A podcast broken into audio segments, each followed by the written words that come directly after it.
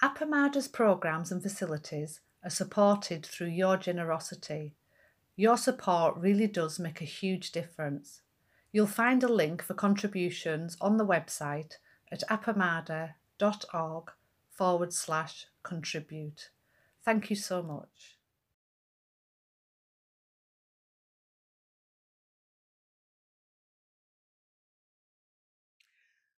Thank you so much for doing what it takes to just be here. So I really want to acknowledge that. And um, and another thing as we begin, I um, I think we probably all experience something when we actually step into the Zendo. There is an intention that's held with the space. So, um, for everybody on Zoom, look at your surroundings for a minute and just kind of clear things up, organize them in a way that you feel that it holds the same intention as being in the Zendo. Whether it's just moving a few things on your desk or adjusting your posture, let's all embody the presence of the Zendo. Um, my very first encounter with um, the philosophy, the ten, the teachings, the embodiment of what we experience here was a day I also had my camera with me. So this is a photo from that moment. And it is overlaid with a tintype of one of my biological ancestors so that this image will hold both um, both lineages that I now attune with. And that also happens to be Flint with hair, if anybody cares.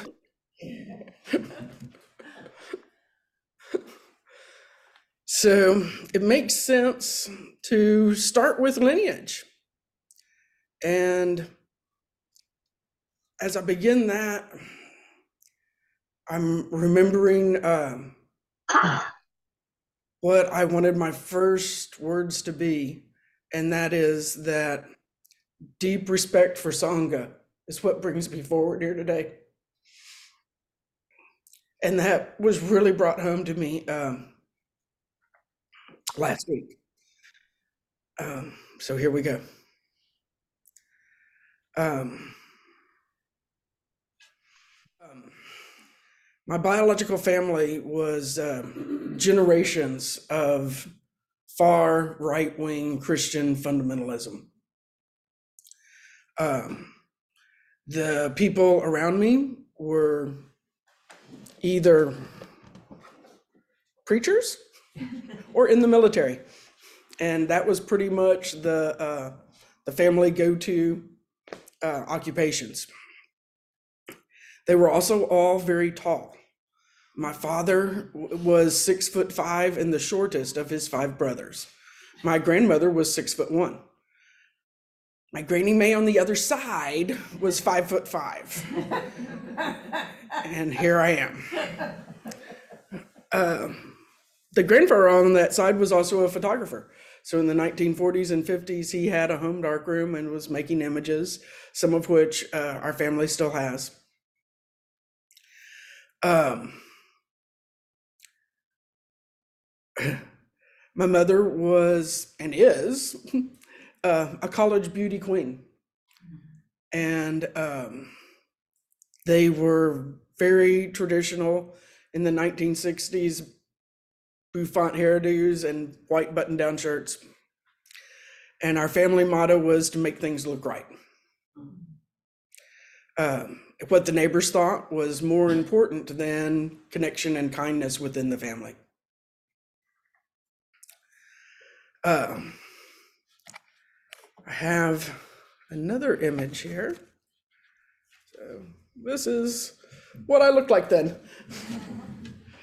and um, uh, holding hands with me is my cousin Julie. And uh, Julie and I are the only family members that are still in touch, or that I'm still in touch with.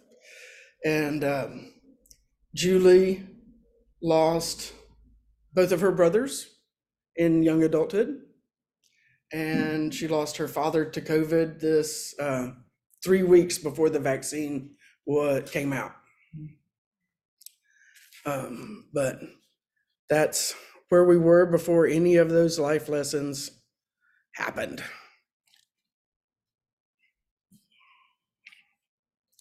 Um, I have several images that I'll be sharing with today, not too many, but um, photography is so much a part of my expression that I wanted some of those things to filter in without um, without the words. So we went to church twice on Sundays and Wednesday nights. Uh, congregation meals and weddings were both held in basements. I went to private Christian schools and public ones. All my childhood friends and social gatherings were church related. It was a very segregated life. I can make an excellent broccoli rice casserole.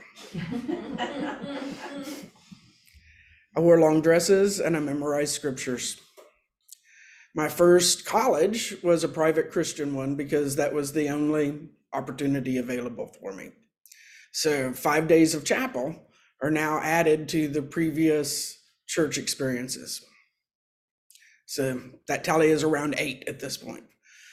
Um, my first day in the dorm there, I felt like I had just been dropped onto an island and I was um, looking for connection and who my people would be.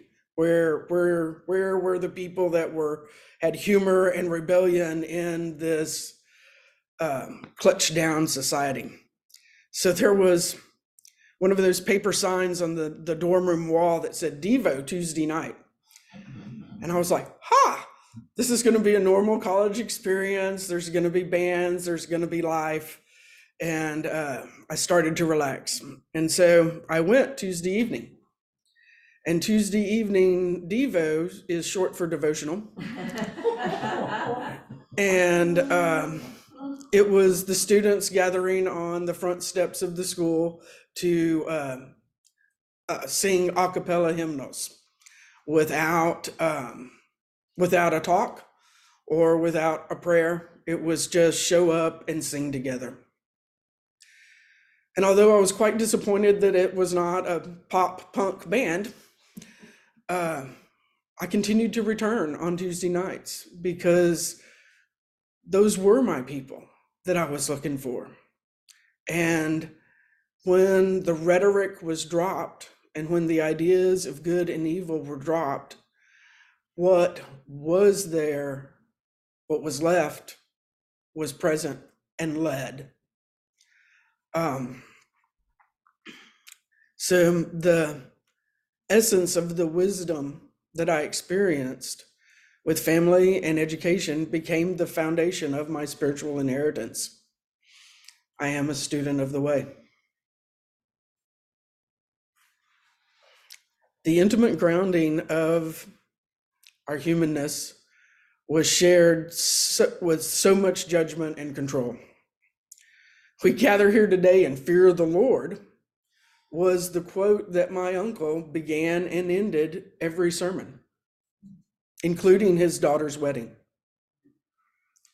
Now, also at his daughter's wedding, my second cousin Joe, who was already quite out of the closet, was sitting beside me. And as the preacher and the bride came down the front to go for the wedding service, Joe leaned over to me and said, I almost wore that.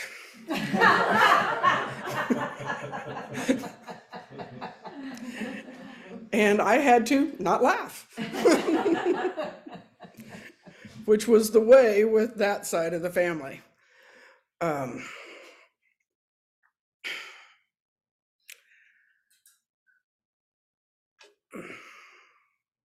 So I inherited their blood and I inherited their drama And I inherited their humor. you can see in my body that I have a protector that didn't know what to do. This was all I knew in my segregated life. Our churches had no windows. Nature wasn't valued. They didn't speak symbolism. There were no crosses in the building.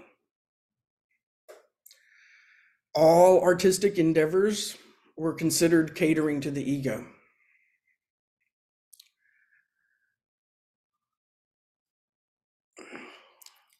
That was celebrating man, not God. Music was considered something to separate you from the divine instead of a way of touching it. So there were no musical instruments or playing of them. The same was true for writing. This was gun culture. I received my first shotgun when I was 12 as a Christmas gift, and it was considered late.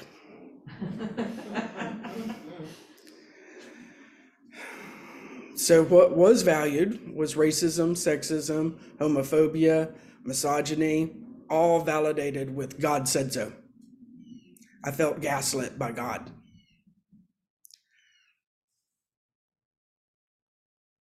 Or really, it was the fearful, insecure people in power in the pulpit who were just claiming it came from God. And it took me a long time to see that difference. The prayers at our Christmas dinners were in support of the conservative political figures of the day. I listened to Rush Limbaugh as I opened my Christmas presents. They were confusing times with mixed messages and twisting of the scriptures. As I tell all of you this part, I'm constantly checking in to see if I'm attaching my judgments and coloring my perspective or giving you the facts of the way it was. I'm a student of inquiry.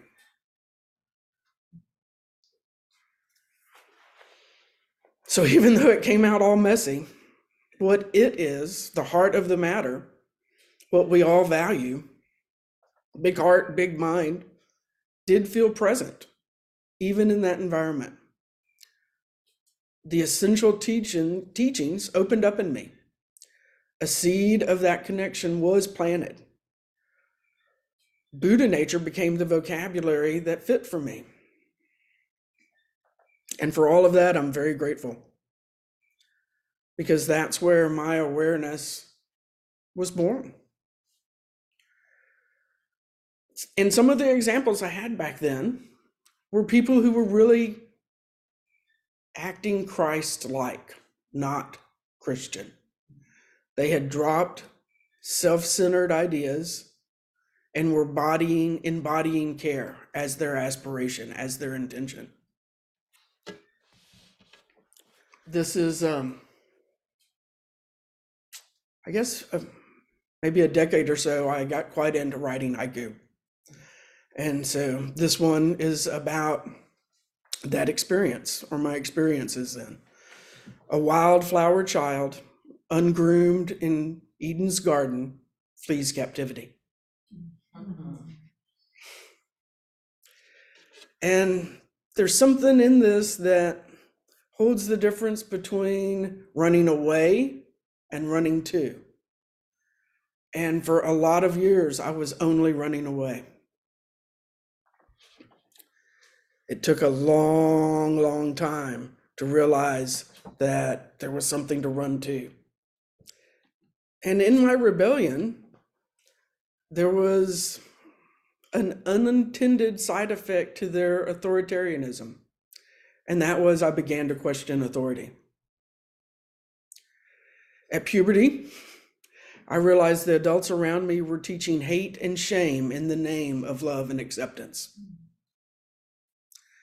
that there was a process of attaching manipulations to the principles that taught well being, and that these attachments were not the message. What should have been safe for me was not, and I didn't know there were options. People with other beliefs, other people like me. I felt alone and I began to close the door and dim the light. This little light of mine. and my young mind thought that utter separation with spiritual and religious life was the only thing that could save me. So I made a promise to myself, a vow to never again. And I slammed the door shut.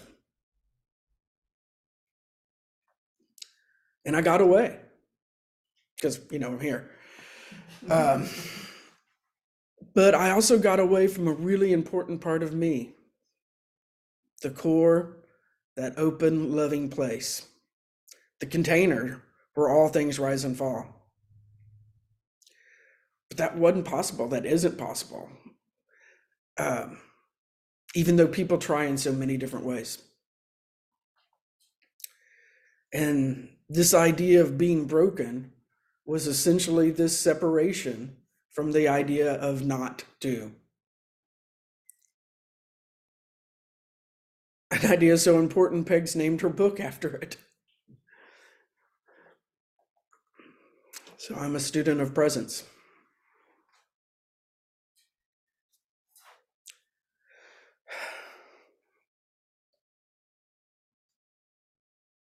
As I entered adulthood and began to feel that connection to the divine was something that was a part of me, a part of all of us. Um, and so it emerged deeply for me in the creative process. In my second college experience, I uh, met a teacher named Lee Baxter Davis. There's uh, a wonderful article about him in Texas Monthly if you want to Google it. Um, and he had opened something within himself and he shared it. This Bodhisattva taught me that creating was a conversation, it didn't come from a person. You don't get what's in your head, it's an act of transformation. It happens with, with, with, not from, not from. My thesis with Lee was called Pictorialism in the Psychic Space with Jungian Archetypes. So I was a heady little kid, like even then. Um, and I have an image from that thesis.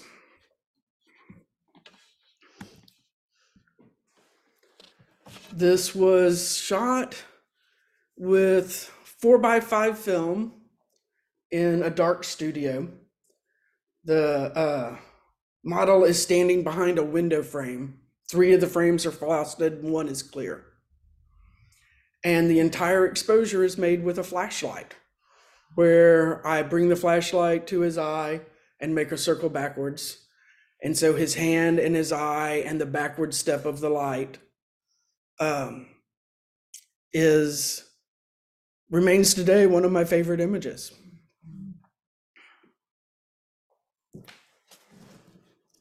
I'm very thankful for Lee and what he taught me.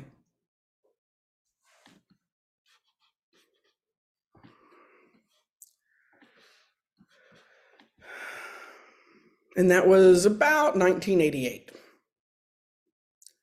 Um, as time moved on and my photography practice was deeply a part of my life, um, a good friend of mine, Johnny, we were talking philosophy one day, as we're known to do. And uh, I was discussing my art form, I was discussing my imagery. And he said, uh, Cass, you take pictures of the soul of whatever's in front of you. That that content changes greatly, but what you're bringing to the page is always the same.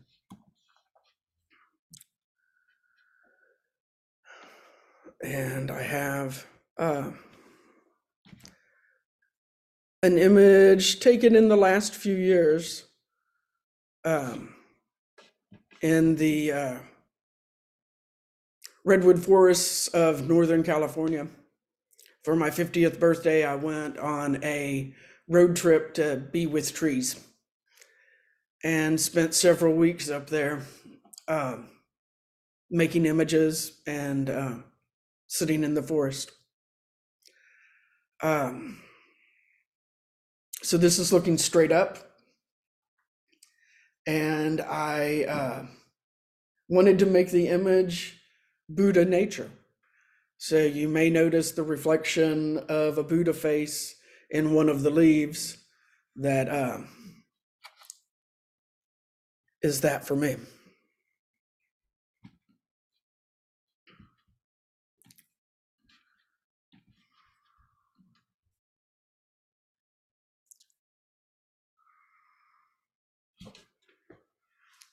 And what Johnny said about photographing the soul, I hadn't made that connection.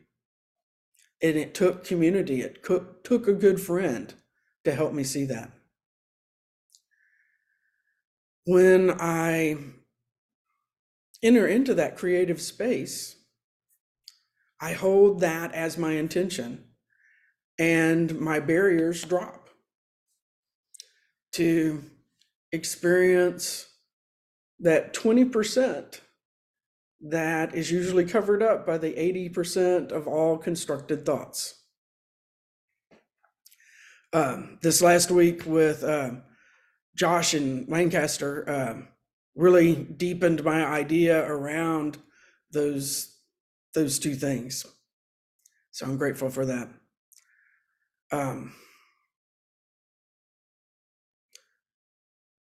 What I'm attuning with then is what makes that moment precious, sacred. Below all the words lies another communication. And I think that this mirrors practice, and it certainly develops my photos. What I find when in those moments of truly seeing um, only lasts for a fraction of a second. And then I go back to my myriad of distractions because the intimate is just too powerful. Still, I wondered in if these brief moments could be expanded. And I needed meditation to take those fractions of seconds and make them longer and longer. I am a student of stillness.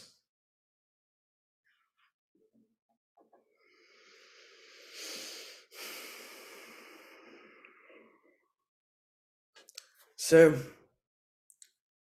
as in the first picture, I said I met Flint Sparks while he was wearing his robes, standing in a zendo. I showed up that day to go to work, to do my job, to be a witness, and to preserve a memory to bring forth the essence of that experience in photos of a wedding, a ceremony of connection. There were four people in the Zendo. All the cushions were gone, and teacup candles that Aaron had laid went all the way around the room, providing this small flickering light that was reflected on the walls. There was an altar, a priest, and a couple holding their raw and vulnerable hearts. It was on West Street here in Austin on March the 15th in the year 2000 at 8 p.m. And my life turned on a dime. The sun was setting, and I was deeply embedded in my rebellion. I'd written it in stone but right then, I was in an ending and a beginning. The sun was setting.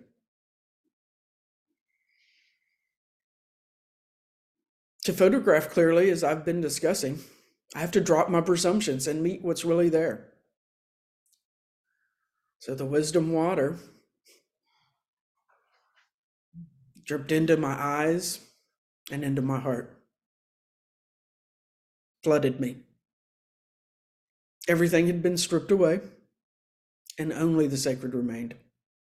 There were no manipulations, there was nothing attached, there were no hooks, there were no judgments.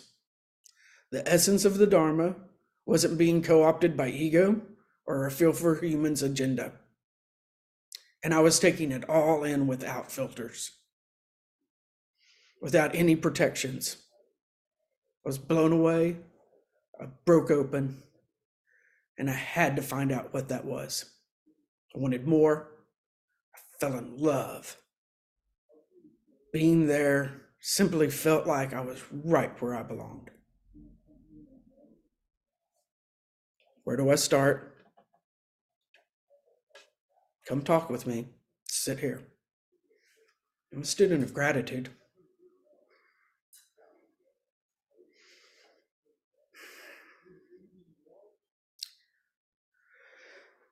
The next week, I walked past that main room.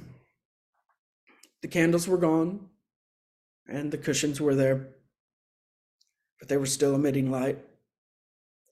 And I was greeted with warmth and compassion. I sat down to speak, but the only thing that came out was tears. So I cried, and he held the space for my grief to move. I sobbed. I mean, I cried. Occasionally, I'd look for a word because I thought we were supposed to talk, only to return to the much needed expression that I had suppressed for so long. And that's how our meetings went for quite some time with a teacher who was like a Zendo, always holding space, offering compassion and demonstrating freedom. so, about that time, I had this dream. And in the dream, I enter a dilapidated farmhouse out in the country. And the main room is full of my friends, all the people that I know, like a crowded room. And I don't feel right there. I'm just like, this isn't my place anymore and I turn and I look down and there's a long hallway, like like out of a hotel room, like a hotel hallway, and there's 18 doors on each side. I open the first door and it's an empty room with a toilet in the very center. And I go up and I look in the toilet and it's full of what you would think would be there. And so I leave and I go to the next room same room, same toilet, different shit. Close that. And I do each one of the rooms going down the hallway to find each one with a toilet that's full. When I got to the last room, I opened that door. There was a toilet in the center, a friend, and a window. I turned to my friend and I said to her, I don't know about you, but I'm out of here. and I went to the window, put one leg over the windowsill, and woke up from the dream. And it wasn't until I was writing this did I realize that the center was what was blocked. The center of every room is what was blocked. I was just like, how did I never catch that before? The center was blocked. Of course it was. Um, so, you know, we have modern tools. We got a plunger, did a lot of therapy, and, you know, we flushed. I'm a student of freedom.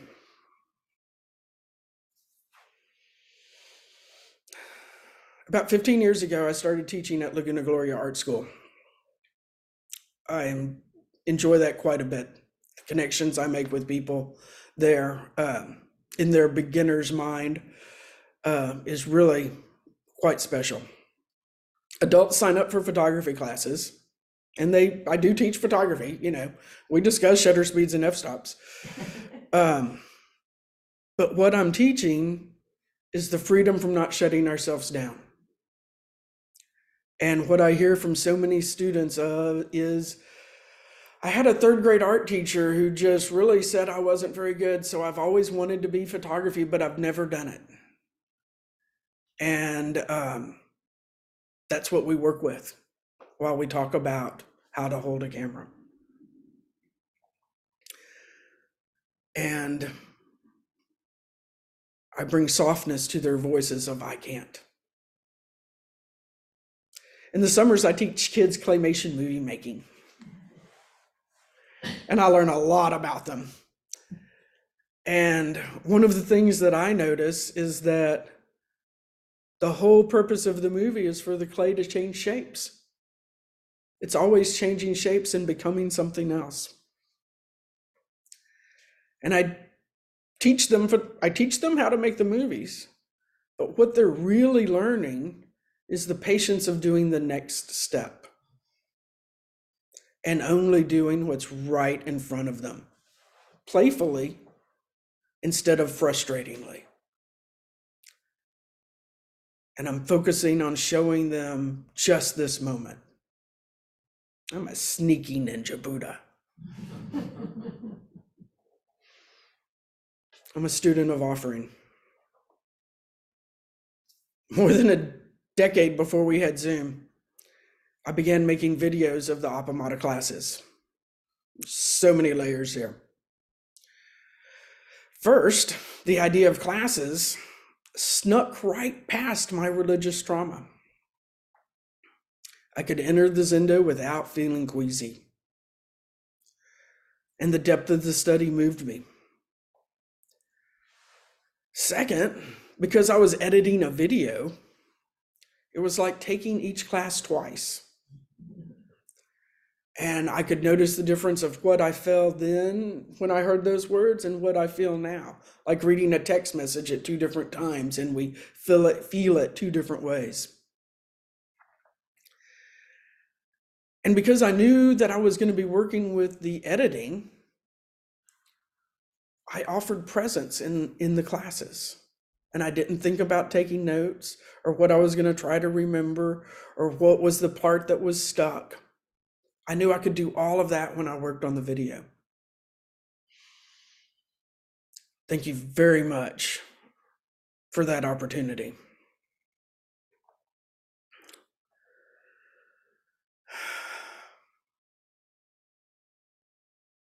It's quite a gift. What I didn't know was that these recordings made back then would do what photography always does and change the duration of time.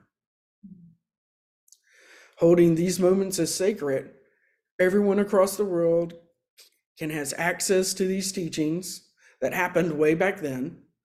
Anyone can take these classes anytime they want, as many times as they like, freely given. This was one of the first times that I noticed my offering to you.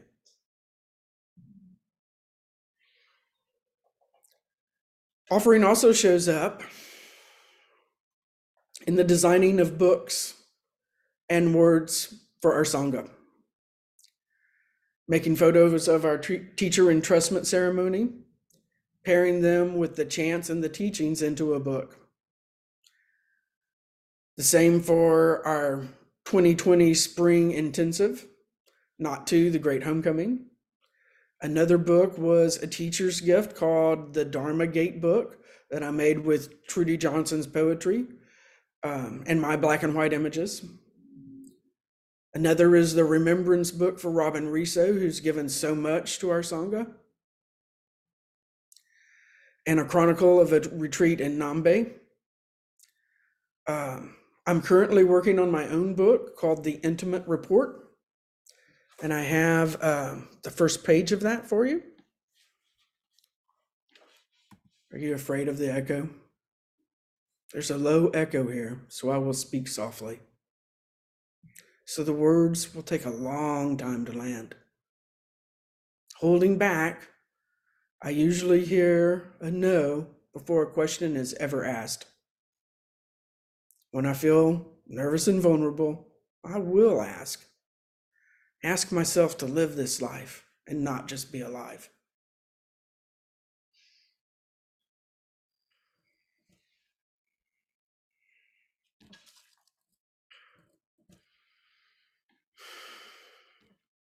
Ah.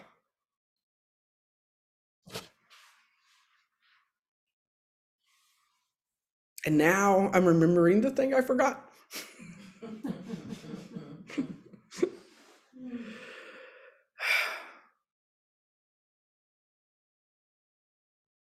So we'll see how this goes.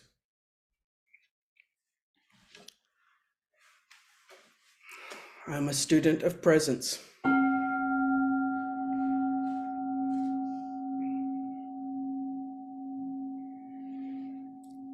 I'm a student of the way.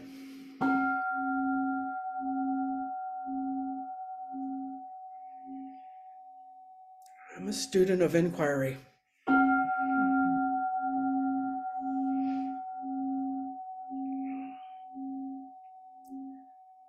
A student of presence.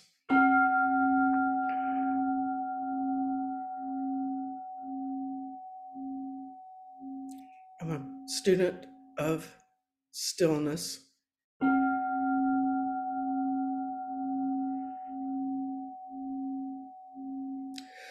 I'm a student of gratitude.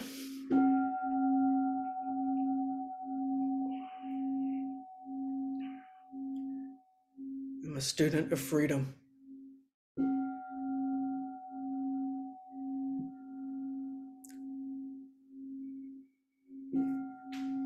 Thank you.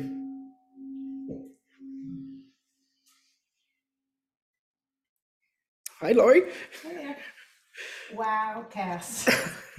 Wow, Thanks. what a gift. Thank you.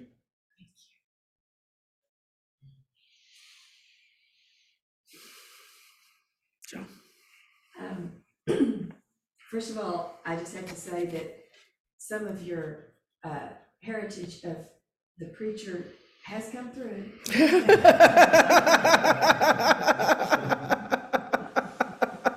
It was a very moving and touching Dharma talk, and I'm so glad to be able to hear that. Um, And coincidentally, it could have, parts of it could have been my Dharma talk, so I identified with it greatly. What I really appreciated about it is how it shows how you live the Dharma. And uh, in preparation for this, we did some emailing back and forth, and I really try to spell people's names correctly to show that I care about them and notice. And I sent the email and I looked, and I'd spelled her name C-A-S-S-I-E. And I don't know if it auto-corrected or what, but that is not what I wanted to do, so I go, so, I didn't mean to do that, I'm so sorry, and and her response, I don't remember the, the verb she used, but she said, I accept both spellings. It was the parents who put the Y on.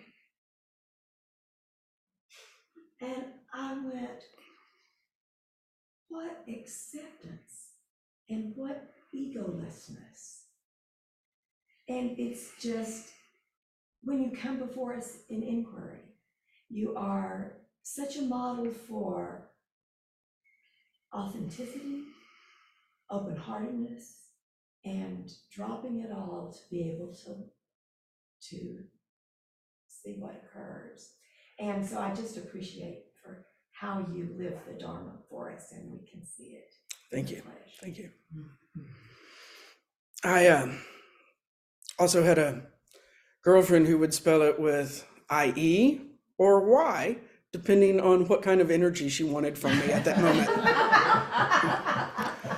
So, and I've, you know, my parents spelled it with a Y, and so that's what all my little grade school things are. Um, and I started spelling it with an IE when I wanted to really get away from my childhood, when I didn't want that part of the rebellion that didn't want to be that. And after, you know, a lot of work, um, I brought the Y back. And because when I spell it with a Y, I do connect with that child self. Um, my name is actually Cassandra, which the Greek mythology is. Um, uh, she was gifted with prophecy, and she um, by the god Apollo, who she then broke up with, and he couldn't take his gift away. So he cursed the gift that she would always tell the truth and no one would ever believe her. And so my dad always told me that this is what I chose for your name. And uh, years later, talking with his brothers, they said, you know, his high school girlfriend's name was Cassie. And I went, ah, I think that has more reference. so there I am with my name. And Yeah. Now I was, I was struck at the very beginning of your talk that you repositioned yourself mm, so you could be part of the people here and part of the people there. yeah, And I really felt like that was, um, that was Cassie. yeah, And then I was also really uh, moved by your description of teaching the kids the claymation. What you're really teaching them is just do the next step. Do what's right in front of you. Do be with this thing. hmm I thought, that's sewing. yeah, That's sewing. yeah, And what a what a journey that was hmm for us.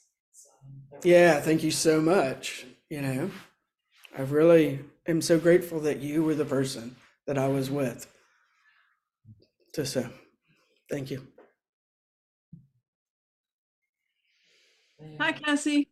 Hey, Rosemary. Hi, Thank you so much. It was so lovely and moving in so many ways. Um, two things, the um, teaching the adults photography and your uh, stressing how much encouragement is a part of teaching. I really appreciated that. Um, um, I appreciate it in my own life and when I'm learning, especially here um, at Appamada uh, being encouraged means so much and your um, understanding that as primary to your teaching any anything that you teach i really appreciated that. And also along with teaching the fact that throughout the entire um, talk you acknowledged being a learner and how much there is to learn and in so many different ways and um, I just want to say how much he appreciated those aspects. Thank you so much. Thank you. Good to see you again. I just, I just can't not say how honored I feel to be here. And, um, you know, your pictures are eloquent, but your words are so eloquent too. Thank you. I've always admired how you're able to describe your journey. Thank you. Thank you. Deeply, Darcy.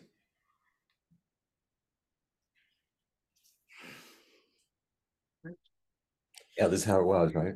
Yeah, this is how it was and is. Hadn't evidently hasn't stopped.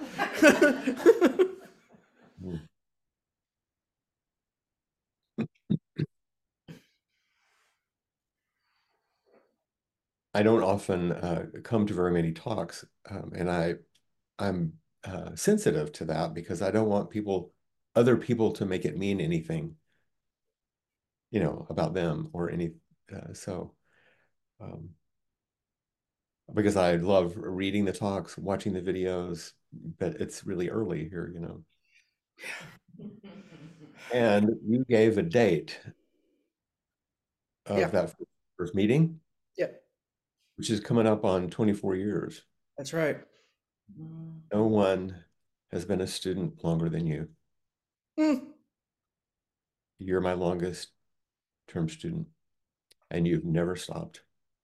And not only are you a student, you have taught me because you've recorded my practice and the echoes of practice in ways that I would not have had otherwise. And that's been an immense and abiding gift in so many ways, not just the photos, of course, um, but our, our relationship. So I feel like it was important to honor um, uh, you're part of my lineage. Thank you. Yeah. And carrying your name, you know, is a part of me. when uh when we were working oh what i didn't mention when we were working on your first book of your priest ordination that was shot in hasselblad film back in analog days Good chunk. um yeah chunk, chunk, chunk. i now have a totally silent camera it's much less intrusive to the experiences um but when i was working on that book I uh, had gotten to the part where I was writing your name and um, had thrown some papers across the computer keyboard and had gone back. And when I came back, the papers had landed on the O. And so there was a page of O's and uh, and then ocean. And I was just like, oh, ocean heart. And so I've always called you Ocean Heart um, with that embodied memory. I can see the screen now with all the O's. So it's a part of the way I hold you. And what a synchronized gift it was to be there that day and to have that experience and to feel Aaron's presence of beauty. Mhm. Um, you know, I hold you guys in such a way. Thank you. You. Hi everybody. Hi, Cassie. It was wonderful. Absolutely wonderful. Hi, Cassie. Thank you. Love you, Cassie. Love you guys. Love you, Marla. Ed, thanks for getting up, man. Thanks for getting up. Thank you, Cassie. That was marvelous. Thanks, Ed. Thank you. Really, really was. Goodness, it's moving through me. It was such a deep moving talk, just such a teaching as well. Just, just powerful. Really, really powerful. So thank you. We'll have a nice rest now, Cassie? A cup of tea or coffee, whichever you have. Bye bye, everybody.